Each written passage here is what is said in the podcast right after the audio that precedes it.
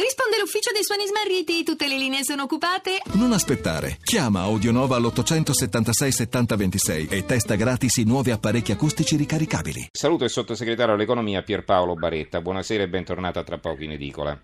Buonasera, buonasera a voi. Allora, approfitto della sua presenza per farle commentare la buona notizia del prodotto interno lordo italiano che risale più del previsto. Come si spiega?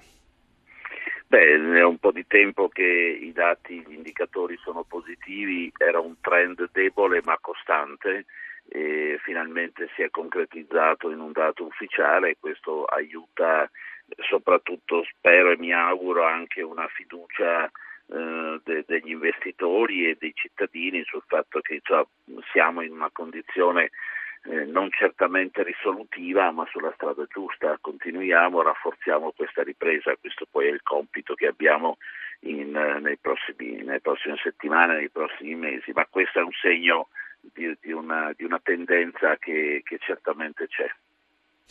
Quanto è merito del governo, quanto dell'effetto traino della situazione economica internazionale che è in miglioramento?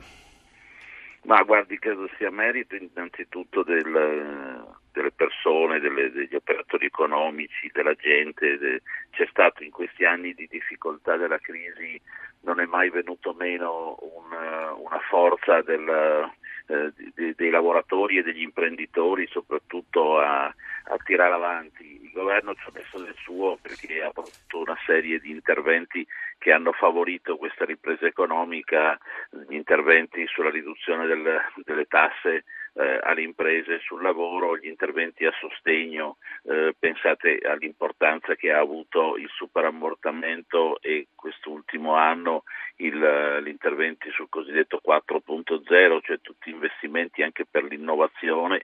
Il turismo eh, sta avendo anche dopo tutti i provvedimenti che ci sono stati in questi anni un'impennata positiva, siamo oltre 50 milioni di visitatori in Italia l'anno scorso, quindi c'è un mix di buona volontà del popolo italiano e di buone politiche. E quindi, siccome il governo Gentiloni sta lavorando bene, così il ministro Padon, allora li mandiamo a casa per votare, giusto?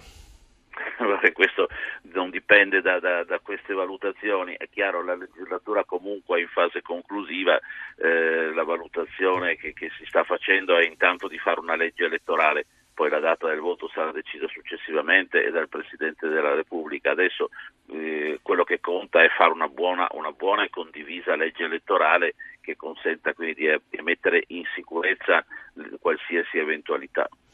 Ieri è arrivato il via libera della Commissione europea al piano di salvataggio del Monte dei Paschi. Cosa significa per le casse dello Stato, cosa significa per la banca e cosa per i risparmiatori che hanno in mano azioni e obbligazioni?